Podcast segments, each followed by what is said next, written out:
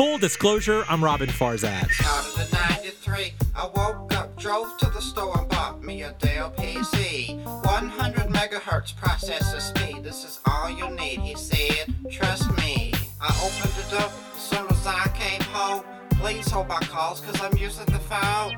Dial up modem, analog connection, 56K, 56K. That's our pal Ronald Jenkins with 56K, his homage to 1990s internet life. Well, Verizon, the telco giant, took out AOL for $4.5 billion last week. And these guys made a ton of money over the last decade on 56K technology. But that game has obviously since changed. Verizon swears this acquisition is not totally random. It is getting a ton of emails, the Huffington Post, TechCrunch, Engadget, and your aunt's dial up email account. 56K! Nevertheless, the suits behind this deal hailed it as a coup. Forget the fact that AOL is worth a sliver of its peak $222 billion value at the end of 1999. Here's what they said quote, the combination creates the first and most powerful media technology company on the planet. Oh, really? To which my guest today cried BS. Can we all agree the justification for this AOL Verizon deal are batshit insane? That is Sarah Lacy, founder and editor of Pando Daily. Thank you for joining us. You know, when you said BS, I got a little nervous that we weren't going to be able to swear on this show. Well, we'll, thought, we'll beep it. We'll beep it out. We'll say bat guano. you know, well, bat guano insane. So you're joining us via Skype on your deluxe Wi-Fi in San. Francisco. There's no 56K here. We are fully on the broadband. fully on the broadband. And let's not short shrift what Pando Daily is doing, Sarah, if you just give me a second. Pando Daily is the leading solutions provider, scalable with traction, changing the world and the Internet of Things. Mobile first, space age, rounded corners, bundled and unbundled, and of course, in the cloud, 24 7 and mission critical. How's that? That's perfect. We bridge the world of atoms and bits. I love it. You know, you wrote this scathing piece last week, um, really clicked about everywhere and sent around that. What is it about AOL mergers that make no sense? Obviously, these guys at their peak acquired Time Warner, which actually did make sense for them because they spent the funny money of, of dot com riches.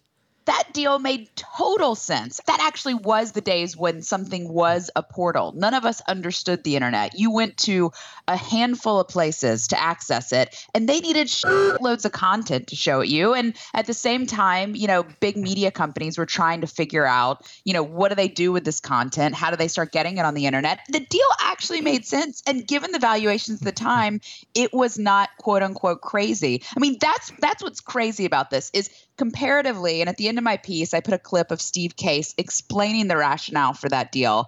And if you watch it, makes way more sense than everything they said about Wait, the they were they were dancing deal. together on the dais, I remember, and uh, poor Jerry Levin. Oh no, it was Ted Turner. He said this was the best feeling since the first time he made love.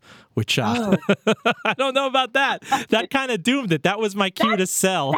When you know we're in a bubble. Like I feel like since, you know, the like early 2000s, people in Silicon Valley have been freaking out and saying, "Are we in a bubble?" I think you have identified the sign of if, if it's if we're in a bubble. If a billionaire old money mogul says a deal is like the first time having sex. That's no, wait, wait, Sarah. Correction. If your Iranian relative, who you've never even knew existed, calls you up and asks you to buy um, LinkedIn or Facebook, that's when you know it's a bubble.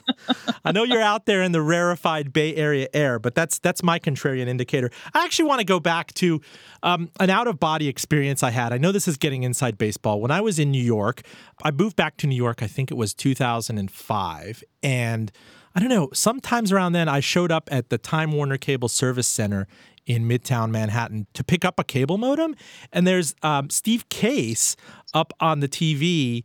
Um, you know, uh, uh, uh, announcing that he would be leaving the company or something like that. Steve Case was obviously uh, the big brains behind AOL, the architect behind this deal, the founder of AOL, right? Yeah. And it, I looked around and I saw all these, uh, you know, Time Warner, Roadrunner, high speed internet logos around this room. And these two, I mean, the no brainer of that deal was you thought that AOL was buying the fat pipes of Time Warner Cable, which, after all, Comcast just tried to buy Time Warner Cable. You thought this would be a broadband play. I could never, as a Time Warner Cable Roadrunner customer in New York City, ever buy, you know, AOL broadband. They never got together. Um, Northern Virginia, where AOL was based, never talked to Time Warner Cable in Queens. And uh, that was the great opportunity. That was the rationale of this. What's the rationale of Verizon, which is one of the largest ISPs in the country, internet service providers, has you know all of these accounts across the country, um, FiOS accounts. Why would they buy AOL now? Well, the story that they want to tell you is that it's about mobile video. And that's somewhat true. It's not true to the degree that they're talking about it. Um, and that's what was so weird about this deal. Like, it was announced, and everyone in the financial press is like nodding and being like, mm, yes, mobile video, mobile video. It's very hot, mobile video. As if like we all actually believe that when you when Verizon CEO wakes up and says we need to dominate mobile video because our core business is slowing in growth and getting commoditized bankers get me AOL. Like it is not the three letters when you think of with mobile video. And also and, that superlative where they say this combination creates the first and most powerful media technology company on the planet. Maybe somewhere in that legalese boilerplate that's true, but uh, hello, what about Google? What about Facebook? Even Yahoo, which is trying to manage a legacy business has a much bigger market share in these things. Why wasn't this asset attractive as a roll up to some of the players you deal with in the Bay no, Area? Exactly. No, exactly. That's the point. I mean, here's here's the reality of um, all bullshit aside of, of what AOL has. Now, Tim Tim Armstrong has spent the CEO of, of AOL, right? Who you know used to be this head honcho, very slick sales guy at Google. And Google is one of those companies like Facebook. If you were there during its glory days, you looked really good. And you could get and, hired anywhere. Yeah, and you kind of no one really knew if you were actually good or not until you went to another job. And frankly, we're kind of seeing the same thing with Marissa. I mean, she was another sort of star of that era. At Yahoo, she was she was one of the one of the uh, early architects of Google and is now CEO of Yahoo and is is similarly being pressured like what is your identity? What's your reason for being? Well, yeah. walk me back on Tim Armstrong because yeah, AOL Armstrong. AOL was cleaved off of Time Warner. They unwound that deal in the mid 2000s. Time Warner went its separate ways. You know, it, it was the it was the most disastrous deal ever. I think there was north of 100 billion dollars of losses and write-downs. But then when AOL reconstituted what as a portal, as a as a whatever, it brought in this guy who was looked at as a deal maker, Tim Armstrong, who was yeah, briefly very, at Google. He's sort of a, a Silicon Valley version of Don Draper of Don know, Draper. Like, yeah, like Don Draper himself is actually like very charming because he's in like, you know, the 1970s New York advertising world where, you know, the bar for being sort of a, a swarthy rogue is quite high. In Silicon Valley, it's a very low bar. So like Tim Armstrong is sort of the, you know, not poor man's, whatever the phrase for, I guess, geek man's, like the Silicon Valley version of of Don Draper. That's sort of what he has. He had sort of gelled hair. He was handsome-ish. He talked a good game. He could talk people people into deals. You know, he was the guy who seemed like he could present on Wall Street, but, you know, got technology because he had been at Google. And the problem with these Google people sort of leeching out of Google and taking over these other old has-been portals is those those old has-been portals lost to Google because they w- they didn't get technology and they were really content companies. And Marissa and especially Tim at AOL tried to save these things by making them more of content companies. Well, but what they no did, one, step, no step, one at Google understands content. Well, step back for a minute. So he rolled up a bunch of assets. You you uh, after you left Business Week, you wrote for TechCrunch. Correct. Yes, a huge portal. Michael Michael Arrington's blog, which everybody reads in Silicon Valley. It's a must read.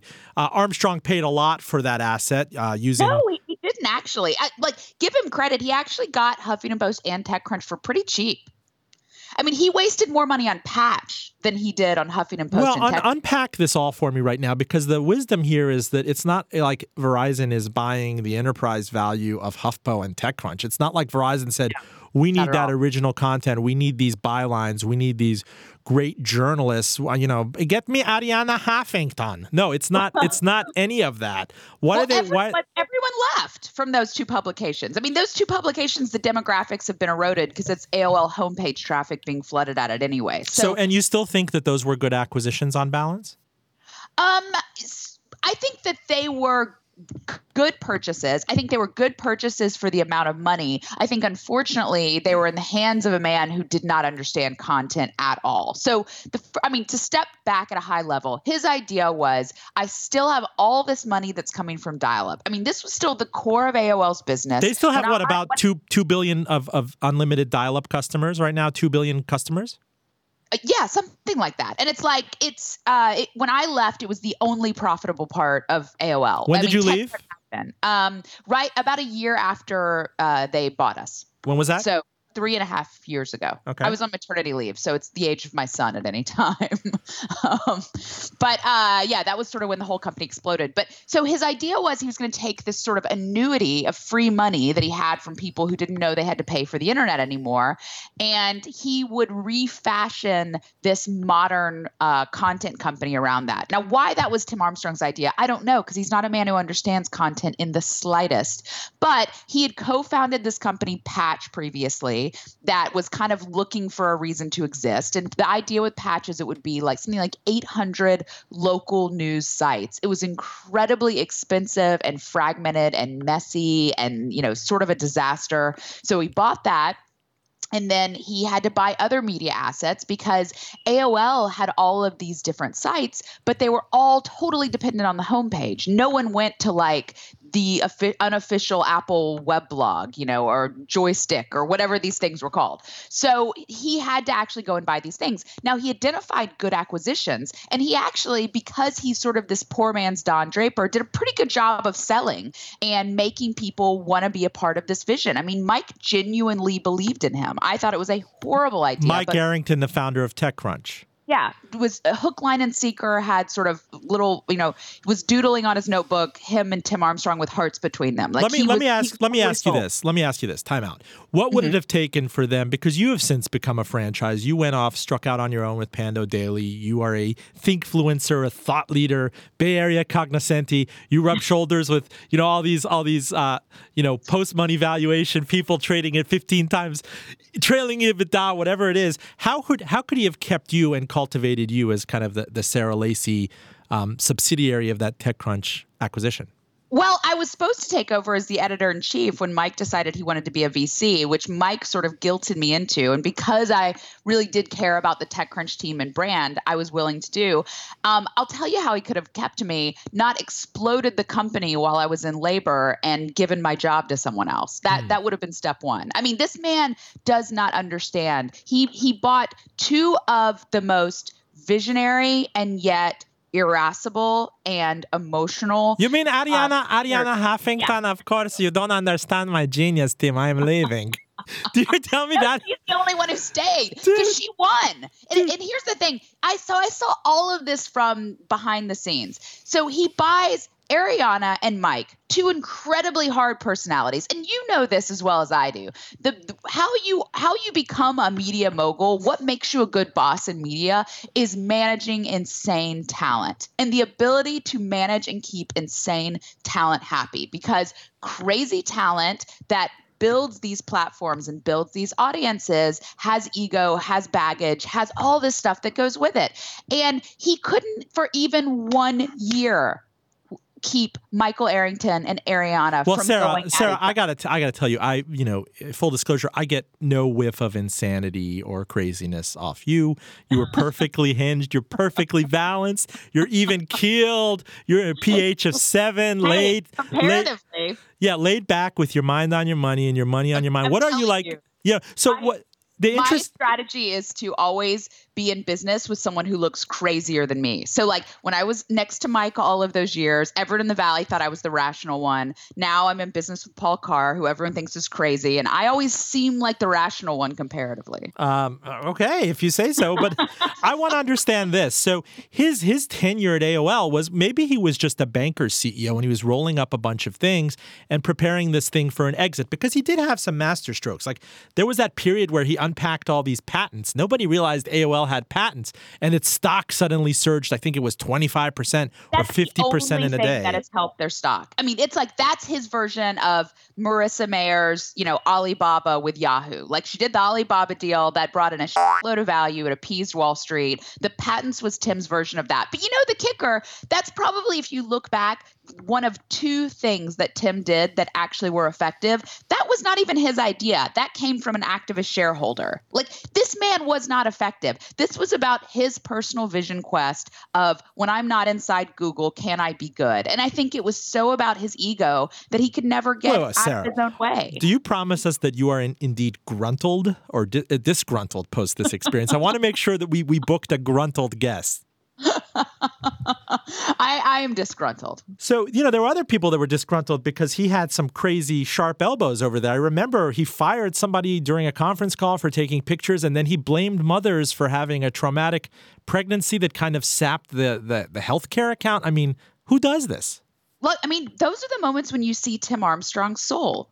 And I, you know, I saw a lot of this behind the scenes uh, when I was still there, and I, and I did plan on staying there for many, many years and being the editor in chief of TechCrunch, even post sale. I gave it a year when, you know, when I first heard about the deal, I was like, "That's it, I'm out of here." Like I was kind of talked off that ledge. Uh, they left us independent. Heather was still running the website, so I thought maybe it could work. But no, I saw so many ugly things out of that guy. I mean, look from a media point of view that I don't know if you remember the AOL way memo, which basically said try to put as many SEO words into every headline so we can maximize traffic. Okay, okay, okay. Having said that, What let's let's told to? Okay, let's maximize, uh, let's SEO optimize this podcast right now. I'm going to do just, you know, over the next minute, a little back and forth with you. Ready?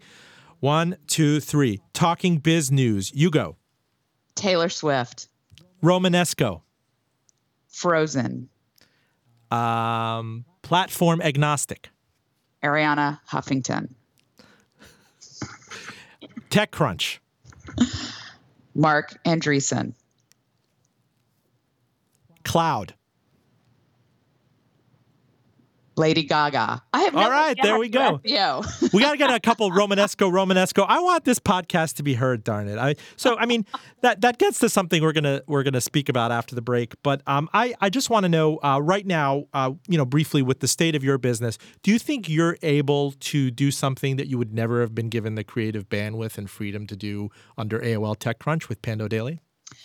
You know, I, I actually I feel like we did still have a lot of independence when I was there. Um, I think over time that probably would have been eroded. But I think if you had a strong person still running TechCrunch, I think they were so confused with what to do with that asset, and it was frankly such a small part of their empire that they pretty much gave it some leeway. I think the problem is every adult left, and it was just kind of these kids running it who kind of wanted to be VCs and rub shoulders with people, and it, it just stopped being about journalism. But I don't think it was so much them censoring stuff. No, I do think Verizon will do that. Ver- I mean, if, TechCrunch writes anything about net neutrality, no way that's going to stay up. No way.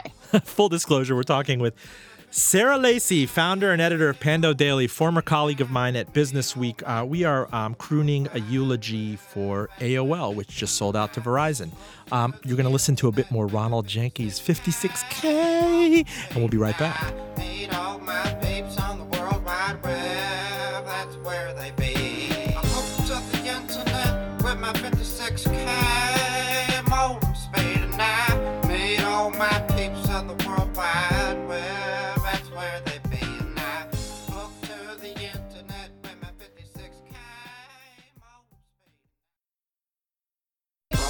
Along into 95, I thought to myself, I'm gonna build a snazzy website. Technically capable, professional skills.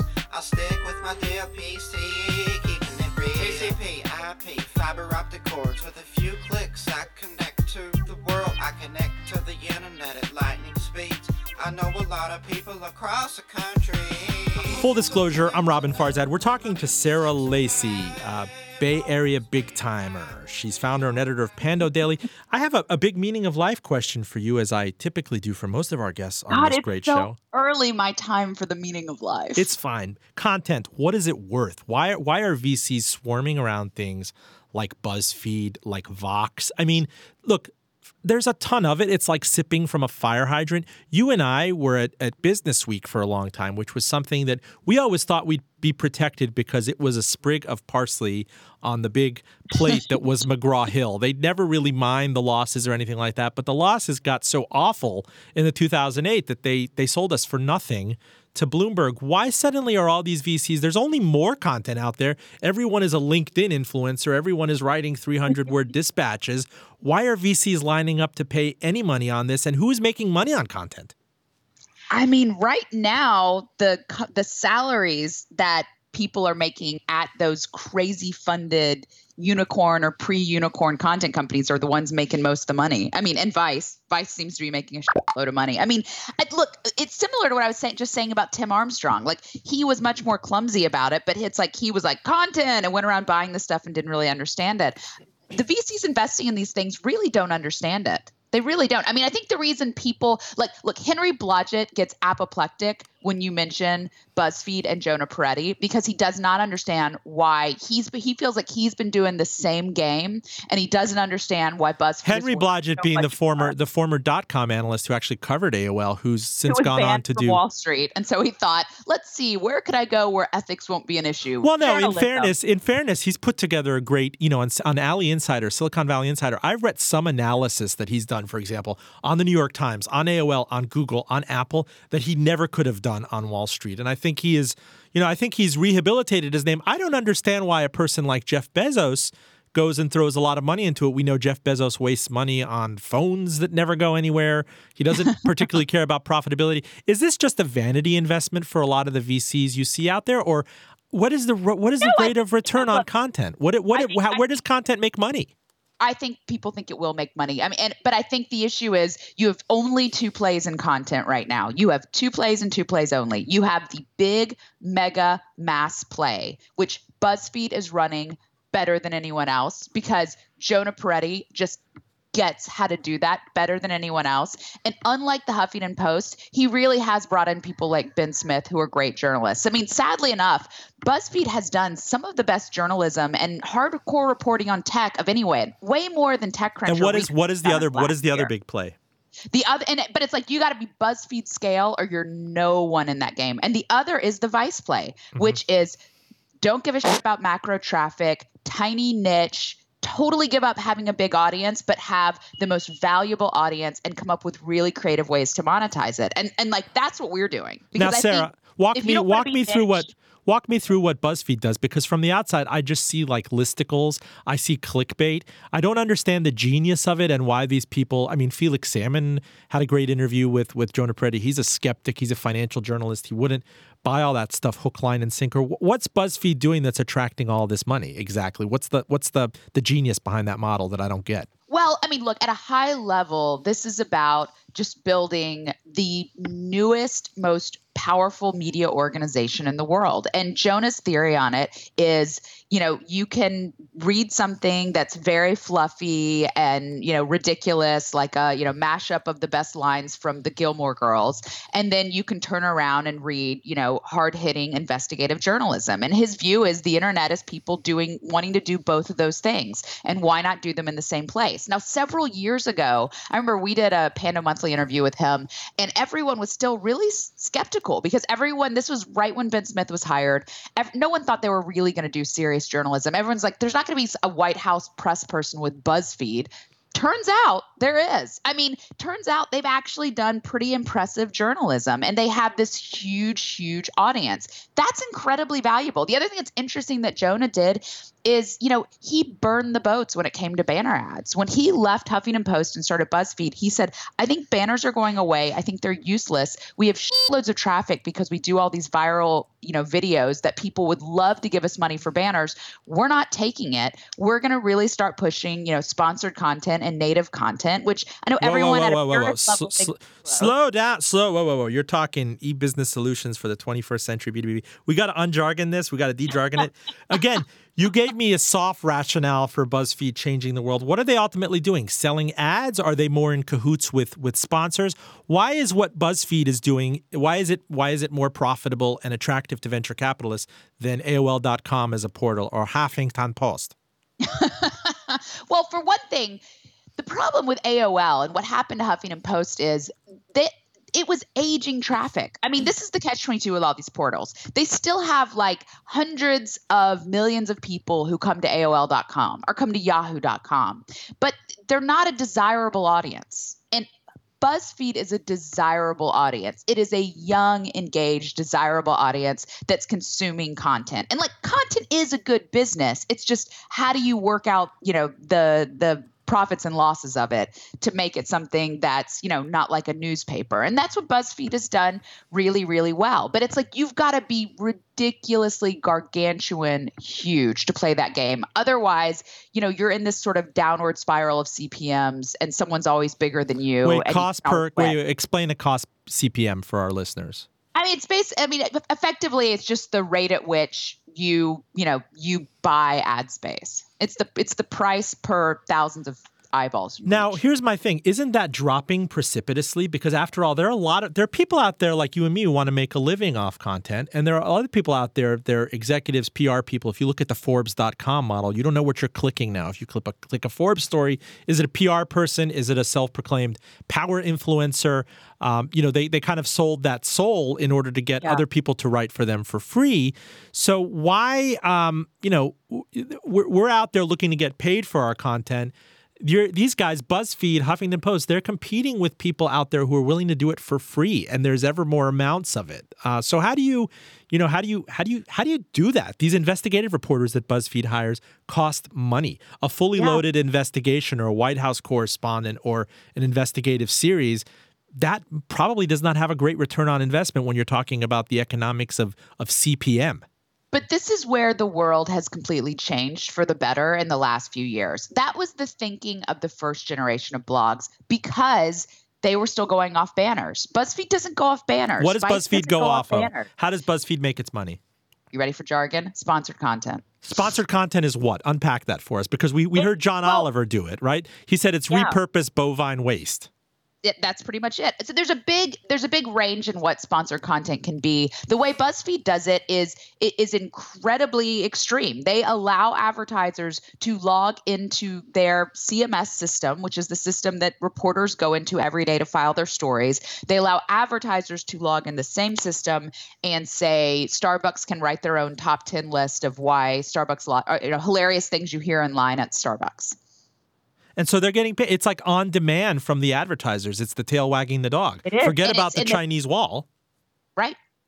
It's it and it's like this this freaks people out, but it is way more profitable than CPMs and banner ads. But here's the thing. I mean, this is why I'm saying the I mean, it, it, you can talk about the BuzzFeeds of the world because they're jaw dropping in terms of their their size and their eyeballishness and and all of that.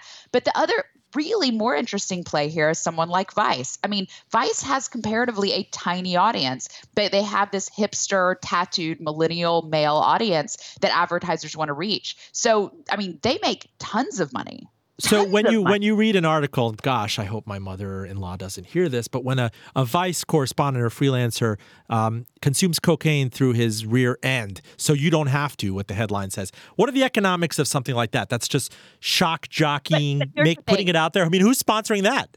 We no longer, fortunately, Blog 1.0 was about what is the cost of content? If i i cannot spend more than $300 on a thousand word thing because there's no way of recouping it. It was very like look at the exact return on investment. Blog 2.0 isn't about that. It is we have some stuff that brings in the eyeballs and we have some stuff that's our prestige brand journalism that gets people excited that stuff you can't find anywhere else. Blog 1.0 so aggregated and commoditized everything that the 2.0 blogs had to actually build up some reasons that they were distinct destinations that actually could have loyal readerships. So, you know, Buzz when BuzzFeed is looking at the ROI of this, return on investment. God, come on. ROI is now jargon. Your audience is going to have to step it up if they don't even know ROI. I think you think they're dumber than they are. No, mom's listening to this. Sarah, step back. Take is off your, your cool. Is your mom the only listener? She is. Honest? She is. She is. She is. People will write you and uh, they'll thank you. Trust me. Let me understand. Let me understand this though. So, uh, one, you're talking blog 2.0. Aren't we like in blog 7.6? Uh, no. This is 2015 already. No, there's been two big waves. There was the you know GigaOM, TechCrunch, Huffington Post wave, and then there's been the BuzzFeed, Vice, uh, you know, us on the tiny scale, Vox, Verge wave. And now GigaOM recently shuttered. I mean, it ran into a credit crunch. I mean, Dude, it's weirdest it's story in Silicon Valley. well Weird interesting. But the, but here's Silicon what I, here's what I don't understand, and this is getting into like the big cosmic abyss.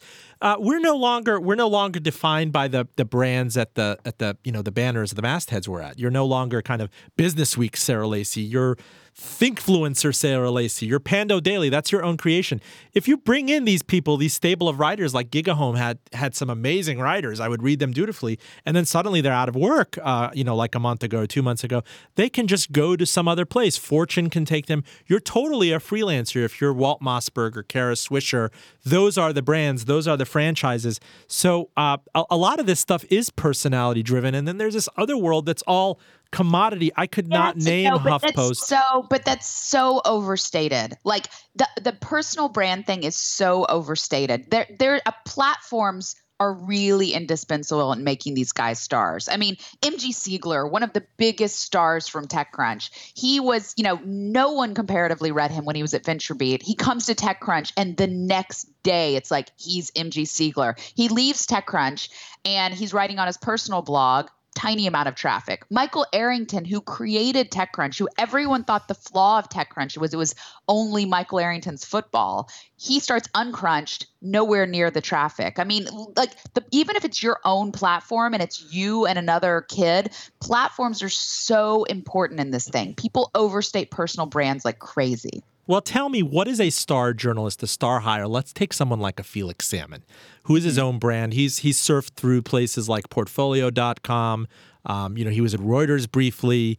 Uh, people were waiting, like when he announced a while ago that he was leaving Reuters, like, where's Felix going to go? Where's Felix going to go? You know, and he shows up at a place. Uh, um, what was it? Uh, this is Fusion. Fusion. Nobody had really heard of Fusion beforehand. It's another thing put together. It has two media backers behind it. What is it? Uh, you know, ABC, Disney, and was it Univision or something down in Miami?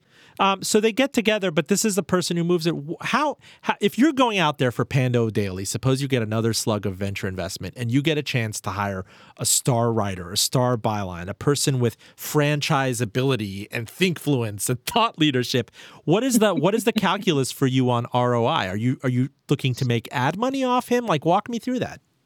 No, look, we're a weird organization because almost all of these organizations have a either tech or ad sort of publisher type person running the whole company. With Pando, I'm the CEO. So we're one of the only places, I mean, in, including even the first wave of tech blogs, that has an editorial person as the CEO. So we don't really think in those short term metrics. I mean, we really feel like we're, we're building a highly, highly valuable audience of really smart people because we don't chase views and we don't chase banners and all these other things. And as a result, we have this comparatively small but super valuable audience. And it's Now- a very long term play. So, I mean, we build our company very differently. So, what I would look for in terms of a star and have looked for in terms of hiring, it's one of two things. The people who tend to work for us are either really young people that we get out of college and we mentor and we train to be really good journalists and we do really great editing for because the problem is there's no bench anymore. There's no farm system for training journalists Sure. because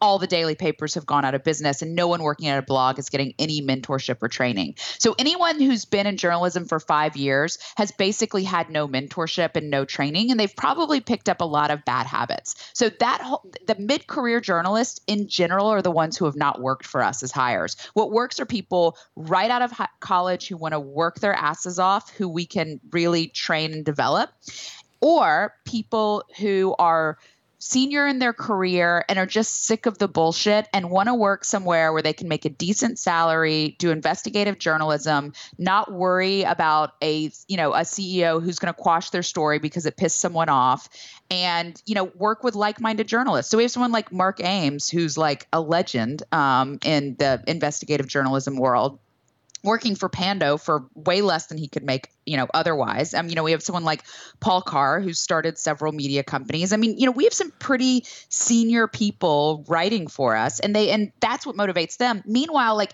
this kid David Holmes, who we hired out of NYU, has become one of the single best writers on digital media and digital music anywhere in tech. Has been an absolute phenomenon that we got out of nowhere. Now, the problem with the developing um theory is you develop a lot of people who think they want to do this job and they get into it and they don't. And there's a lot of people who say they want coaching and mentoring and they get into it and they don't. So, you know, you've got to, if you're going to take risks on people, you got to sort of look each other in the eyes and admit when that risk, you know, isn't working out. But I would never like go get if I had endless venture money, I would never be like, Nick Bilton, give me a price. I have to have you on the site. I just I think that's a recipe for disaster are you playing for enterprise value right now? Are you effectively you're not you're not managing this business for cost per clicks or whatever BSE eyeball metric that's deflating rapidly, but you're looking for a long-term buyout or an enterprise value thing. I mean, to de-jargonize it for our people, it's like a sports franchise that's going to get bought out, or the way Huffington Post was something that what Arianna Huffington came up with in her living room after the 2004 election. Um, it was other people's content, a lot of celebrities writing it. It it, it got the cheap uh, banner ads and, and whatnot, and she was able to flip it to someone like Tim Armstrong. I'm never selling this company. This you, is why I haven't raised more venture capital because I'm never selling this company. Uh, are you doing really well? Like, are you putting three dryer sheets uh, in every load? No, no, because I, you know, true story. Like I'm going through a divorce. So I'm now like a single mom with two kids on a startup salary. I'm not remotely doing well. But, you know, the company is doing well. And so right now you're just reinvesting a lot of this back into talent and building this thing out. Yeah, I mean, we're not profitable yet, but we're really, really close. Like we've doubled sales year over year. You know, earlier when we were jargoning it up on CPMs, I mean, here's the thing about something like uh, Pando our audience is so good. We charge astronomically high CPMs. I mean, a typical tech blog is doing like a dollar or $2 rates. We do like 16 to at times for the right segmentation, we've done $30 CPMs. Now, banners aren't our core business, but we charge a huge premium to reach our audience, and so far people pay it. Yeah, but you are not the first and most powerful media technology company on the planet. That would be Verizon AOL. Full disclosure, stay with us. We're talking to Sarah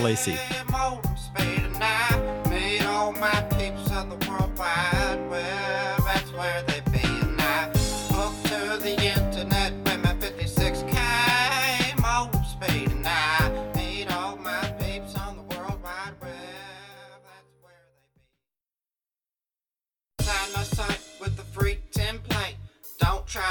my chat room and hey, animated GIF files dancing on my screen, email attachments with pics of me. I think about the future to 2003. I think about my PC depreciating on me. I don't mind, it ain't nothing to me. Full disclosure, I'm Roben Farzad. You are enjoying 56K by our pal Ronald Jenkins. That's a homage to everything 1999, 2000. Uh, and I thought it would be a great song to use now that AOL was taken out for the princely sum of $4.4 billion. Sarah Lacy, uh, editor and founder of PandoDaily out in San Francisco. We are talking uh, previously about um, the rapid devaluation of content, content making. People out there that are not getting mentored, they're not getting paid what they used to. Mid-career journalists, newspapers are going out of business. Our publication, Business Week, was was sold off like some sort of side of beef. Uh, what not would you say? A side of beef. You get more money for a side of beef. All right, so for a Big Mac, not even a Big Mac, a dollar would be a six-piece chicken McNuggets right now. That's the. But you, you guys heard of McDonald's out west? Anyway, uh, listen, I I yeah, want to. We have I, McDonald's. We just don't get Happy Meal toys. J School. Suppose someone out there is listening to this right now, has a dream of going out there, loves writing, loves the craft. What would you recommend to a college student thinking about majoring? Only people in New York media say the craft. I just want to let you know that. Uh, all right, whatever, whatever it is. All right, stop calling me out. What would you say about J School? That's the point. Here's the thing: if you were asking me this question five to 10 years ago, I would say J School is a tremendous waste of money. And everyone I know who's my age who went to J School now works in PR. And anyone who's a working journalist did not go to J School. Better to get out, have experience on the job. Since running my own company, I I've actually changed my view 180 degrees. We have made amazing J school hires, and I and I think, but it's they have to come from very specific schools. Because here's the thing: schools like NYU are really teaching phenomenal tools to journalists, like coding, like uh, you know video production i mean right now you know the difference in the first generation was all you had to do was know how to report and find stories and write and you learn that better on the job now journalists have to actually have a lot of technical skills as well they have to know how to tell stories in lots of different ways and they can't just be scrappy reporters who can string a sentence together that editors can make something out of so i think if you go to the right journalism school and i think there's like two or three of them you know, it's actually highly, highly valuable. I used to think we should never hire anyone out of journalism school, any of the jobs I worked for. Last five years, I've found better people out of NYU journalism school than anywhere else. But these people are shelling out upward of 75, 80, 90,000 dollars for 2 years. What is it? 2 years at journalism school? Is it a yeah. year? And are they going to get any sort of payback on this in this kind of environment where a lot of people are writing for free? A lot of people are coding for free? No, look, I mean, people make good salaries. I mean, that's the good thing about, for now, there being a shitload of venture capital, you know, coming into these places. When I was at TechCrunch, we would hire people entry level for like 30K. Now, people at TechCrunch are making six figures. I mean, there's, you know, most entry, even for us, like an entry level job, you're making at least 50 or 60K, which has always been sort of a good journeyman salary in media in New York. As long so, as you have plenty of ramen noodles in your duffel bag, right? I mean, that's. Dude, that's about what I made when I went to Business Week. I mean, yeah, this is what I don't understand though, and this gets jargony again this is VC money. This is like shoveling it from one from one uh, you know person. There's just a lot of it's like a faith-based model. We're going to take the VC money, we're going to invest in the talent, and we're just going to hope and pray that someday there's going to be an economic model out of cash flow, out of the the ledger domain of income statement and what people will pay us uh, to justify this. On the on the distribution side, it makes sense for all these cable companies and the fat pipes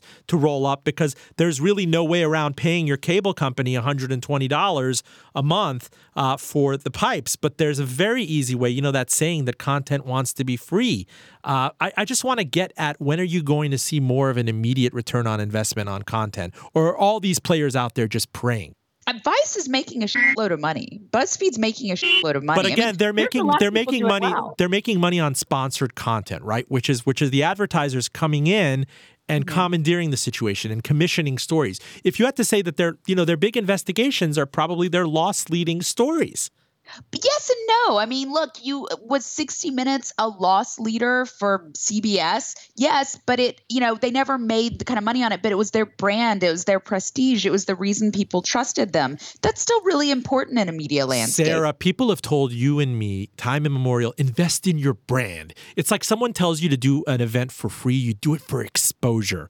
Uh, now, now that that kind of runs really thin at this point in time in the post post post apocalyptic scenario scenario of content land in the present where people have gone under. Uh, you know, yesterday's king Yahoo, its core business is worth nothing. Effectively, I mean, people value it because it has an enormous stake in in Alibaba. Uh, Google and Facebook are eating everybody else's, slurping everybody else's milkshake. So where are we in this? Again, does it come back to just a lot of us praying that good? Um, good content and uh, uh, you know good curation will prevail in the end and people will actually pay for it yeah, I mean, I think that we I think there's a lot of money being made from content right now. I think it's a way rosier view than it was a few years ago. I'll tell you what terrifies me, and I've told um, kids coming out of uh, journalism school this when they're thinking about where to go work. The one question I would ask is is a company you're joining is their core business model events and if their core business model is events they are fucked long term that is the scariest place to be as a media company. And it's what everyone who doesn't have another way to make money is copping out to. And it's a drug that doesn't scale, that will run dry. And the market for events is getting so glutted. Look, we make some of our money off events, and I'm trying to get us less reliant on that as quickly as possible because it is it is a horrible horrible horrible way to run a media business and it's like that's what fortune's doing i mean that to me is why i'm so excited looking at something like Vice or Buzz or BuzzFeed. Like you, if you're not going to be subscription, you got to be ads and you got to innovate like hell on what those ads are like. And and that's how you survive this thing. That's how people have always survived doing journalism. It's funny. If it's funny that you on events. You're fucked. It's funny that you mentioned that because right when Time Warner spit out uh, Time Inc., its its magazine publishing arm last year, I think it, it spun it off and put an onerous um, uh, debt uh, burden on the company to have to pay back. It wasn't exactly a magnanimous divestiture by the the media company. They almost immediately turned around and used the proceeds to buy Vice. Uh, it was stuff in the news that they wanted to make a swap for this storied magazine franchise. You know, Barlett and Steele. Henry Luce, uh, various magazine awards. There used to be in its heyday, you know, it owned People Yeah. Magazine, Time Fortune. There was a drink cart that would come around during close. And that business right now, if you look at Time Inc., the, the legacy magazine business, it's become a lot about events. Uh, that's what they if you know if you if you listen to earnings calls, they want to they want to emphasize anything but uh, the actual core uh, uh, writing and journalism. It's it's video, it's video products, video productions, sponsored content. Uh, you're seeing the same out of the Atlantic. It's privately Yeah. held, but its events business is critical to it. You're saying that that stuff is not going to save journalism. No, no, not at all. I would put more faith in subscriber based models than events at this point. And I've done a total 180 on this. A couple years ago, before actually running my own company, I, I would have I would have said the opposite. But no, events are a horrible, horrible way to even at TechCrunch. One of the smartest things that Heather and Mike did is they made sure we were only 50-50 events, and the rest of the money came from ads. And they made sure they could run the business off of ads and not be too beholden to events. Because the thing is, it doesn't scale. It costs a lot of money to produce an event and the more events that you try to produce to bring in more revenue and continue to grow the company starts to detract from the value of the event that you're producing like think if you're Kara Swisher and you have this phenomenal phenomenal 10 year franchise of you know D that she's changed into Code Conference One Kara Swisher was the star at, at the Wall Street Journal who had the All Things Digital franchise. Right. And they just walked away, Kara and One Walt, the- from Rupert Murdoch. Yeah, one of the best conference franchises that's ever been built, one of the most profitable in our space. And their view of scaling that is to have all these mini code conferences that are this is about digital and this is about this and this is about this and have other reporters whose job it is to lead those. That's diminishing returns because when you get a big get of a speaker, whether it's a celebrity like Kim Kardashian or it's someone like Travis Kalanick, do you put them on stage at your main franchise event or do you have them at one of these little dog and pony show events? How does that guest feel about being on the AAA team versus the big leagues? How does it it pulls the quality of your content if you're not putting all of your resources in that main franchise that make it the must attend event of the year. No one can produce 15 must attend events of the year. It's just not what business people will do. And then how do you, you know, divvy up sponsor money? And then part of the magic with a good events franchise is the personality behind it, the person who's doing the onstage interviews. You think everyone in your organization has that level of experience and command of a stage? Of course not. And then the last point is you're you're taking your journalists away from reporting and making them do all this, you know, revenue generating event stuff for you. That's a total pain in the ass to do. And so they're not out in the field as reporters. Now that has a weird effect because they're part of and they get paid bonuses for producing these events. Okay, so now they're covering these people. They need access to get this speaker to go sit on stage at the event that they're having to plan instead of doing their job. They're getting paid a bonus for getting that guy on stage. Are they covering him in the same way? I think the reliance on access based events where you need that guy, that Evan Spiegel, that Travis Kalanick, whoever the hot person is this week, to sit on stage at your event, neuters journalism more than investor conflicts, more than anything else we've seen. And if it's your whole business, long, you know, you have a nice lifestyle business, but you're not building the future of journalism. Well, is the future of journalism in Facebook? We see Facebook going out there um, now, which is effectively walled garden lots of swaths of the internet. You know, millennials, I hate to use that word in an episode, they actually go straight to Facebook. They do much of their curation. Um, the, the the Facebook, you know, most traffic list is is the single biggest driver of of internet traffic in many respects. Um, now you have the likes of the New York Times finally going to Facebook, and the terms of the surrender are like, all right, we'll let you host the content if this is going to load faster. Um, Yeah. You know, maybe you'll you'll let us share most of the ad revenue. Is is this a, a, a company to kind of be trusted? After all, the New York Times is worth something like what two billion dollars, and Facebook is worth 150, Yeah. 160 billion dollars.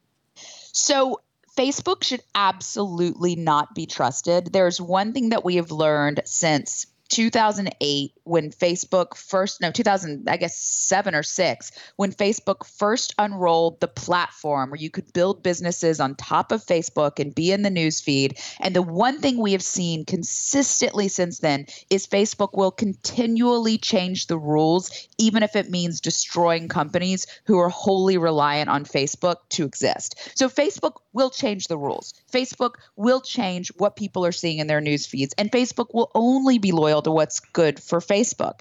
That said, I don't think publishers had much of a choice. If they are reliant on Facebook for traffic and they've played that social game, then, you know, everyone at some like if they don't take if the New York Times doesn't take that deal, Everyone else is going to take it, and their articles are going to be loading faster. And Facebook is, in the name of the reader, going to prioritize those in the news feed. So I think publishers had to do this, but yeah, it should absolutely not be trusted. And it's going to be a brutal way to make a living. This is the problem with building these mass, mass, mass brands where you don't have a deep, authentic connection with uh, the reader. I mean, everyone said it was weird that Vice wasn't part of this announcement. Maybe the reason is because Vice doesn't want to get into that game and they're not doing mass, and so they don't have to. What is your advice for a big company like the New York Times? And uh, obviously, you know that is a pure play. Uh, it's it's still overwhelmingly dependent on its print newspaper revenue uh, to to keep uh, shareholders happy, even though it's a special class of shareholders. It's it's nominally like, it's nominally public. It's family run. How would you innovate? How would you blow this up? Obviously, they do indispensable journalism. Journalism. You just saw this investigation they did of New York City nail salons, which pushed pushed the governor to to to declare an emergency measure to protect workers, but it's just not paying for itself and it's not very relevant in the world where a lot of people are not going straight to the New York Times.com, but they're going through portals, they're going to the New York Times through Twitter. You're getting your ad revenue kind of frittered away. I mean, I think the New York Times, of all of the old media publications, is in the best shape. I mean, the concern is less with the New York Times and it's more sort of with everyone else. But, you know, to answer your question, you know, I think the New York Times needs to cut more. Like, I think we all romanticize and think it's great that they have a, you know, what is it, like 600 person newsroom? The reality is, you know, I bet it's kind of like, it, I mean, you remember the days of Business Week when there were people who made $200,000, $300,000 What? and like, what? I never made didn't what- do what- anything. You made Dude, two I- grand and didn't do anything. Wait a minute. Let me be clear. I made fuck all at Business Week. I took a pay cut to go to Business Week and I worked my ass off. I was not in this camp. But you know what? But the But catering, but the catering was great. That's the one. You know, that's what I do miss at McGraw Hill Business it- Week. maybe in New York, we had a rickety dorm fridge in San Mateo and a broken coffee maker. We had zero perks. It was very clear to me Business Week was started during the Great Depression and stayed there until it got bought by Bloomberg. But no, there were people in New York, you saw this all the time, who made $200,000 a year and wrote one thing a year. Or like when I, uh, the, my one bizarro experience of doing a cover for Business Week, it's like it was, it took six months and there were 10 editors who rewrote the nut graph 10 different ways and like provided no value for the reader whatsoever. Like you just can't tell me there's not fat that can be cut from that newsroom Sarah, without have to- decimating the journalism. I missed that because it was so oblivious and it, it gave us a great time to to be cordial and great to each other. It wasn't as cutthroat as as what Business Week subsequently became. But uh, I just you know a few minutes I we have left. I I just want to understand kind of the overarching experience both as a as a legacy journalist. You were at these publications beforehand as a person who went through the Armstrong Wringer at AOL and TechCrunch, and a person out there right now. What are we going to be saying five years hence from now? Where actually, if you look back at the the big blogs of 2010 or 2005, they're completely anachronistic right now. The models are totally different. Do you see some sort of sea change coming in that could that could change all this? And you know, spare us all the the shibboleths about mobile and conversion and media technology companies that are powerful and combining and the Internet of Things. Where is this going? the bundling and the unbundling all at once. Um, so I think we have we have experienced a sea change in the last five years. I think people give a shit about long form again. I think people give a shit about investigative, and there's real venture money that's going towards how do we make real journalism sustainable again. And I'll tell you, when there was uh, something that was incredibly eye opening for me uh, there, someone did a study that was just sort of looking at different uh, Twitter accounts of, you know, the Midas list VCs. Like this is the list of VCs who make the most money, um, who are the most successful. You know, we call them the Midas list just to, you know, hearken to Greek mythology. So that someone looked at the list of Midas list VCs and said, what are the business publications that they read? And in in order, it was Wall Street Journal, New York Times, Fortune, TechCrunch, and Pando. And we were like 18 months old. So, first of all, I was like stunned that we were number five on the list, which is great because my view is it takes a very long time to form those kind of habits. But if you take that aside, it was stunning to me that we're talking about venture capitalists. So, we're talking about the most early adopting segment of the business reader audience, the people who should be the ones who are embracing new brands and new platforms. And the top three brands that they go to for business news every single day are 100 to 150 years old. The amazing thing is, for all the talk and rhetoric that the internet has destroyed media, the dominant trusted brands, at least in the space that I'm in, are still multi century old companies. Now, these business models are super flawed. Fortune, you're running your whole business off events, you're screwed. New York Times is better than anyone else, but as you said, still trying to figure it out. So, do we really think in another hundred years, if the equivalent of this study is done, those three brands are still going to be what these people are reading? No, but it requires someone going long. And I think there's a lot of media entrepreneurs right now who want to go long and want to build things that become that next generation of brands. I mean, this is the story of Vice. 12 years in the making, 10 years ago, five years ago, anyone would have laughed someone out of the room if they said, Vice was going to be the next multi billion dollar content company. It's valued at billions of dollars now because they had a long term view and slogged along for you know, a decade or more. And I think there's a handful of people doing that now. And I think we're fundamentally rebuilding journalism. I think the next 100 year franchises have been started in the last five years. So, uh, you know, that's certainly the way I feel. I feel like we're building the Silicon Valley equivalent of the Washington Post, where we are connected and we know what's going on, but we are consistently biting the hand that feeds us and pissing off half of our audience. And people who love us have to read us, and the people who hate us have to read us. And just to make and sure, I think in a hundred years, we'll still be around doing that. will you be I will bundled? be. Will you be bundled or unbundled? Will you be in the cloud in 100 years? You know, I think we will be in the ozone layer, and uh, I think that we will be consistently bundling and unbundling. It's the circle of life. Sarah Lacy, founder and editor of PandoDaily, joining us from the Bay Area, the city on the Bay. Thank you so much for joining us today. That would that would be like a dystopian commencement address for a bunch of J school graduates, but uh, I love it. I'm the optimist of the two of us. Full disclosure, we are on NPR One, ISDN, Ethernet, ARPANET, and heck, if you want to try it at home, 56K. Our engineer is John Valentine. I'm Roben Farzad. We'll dial you up next week.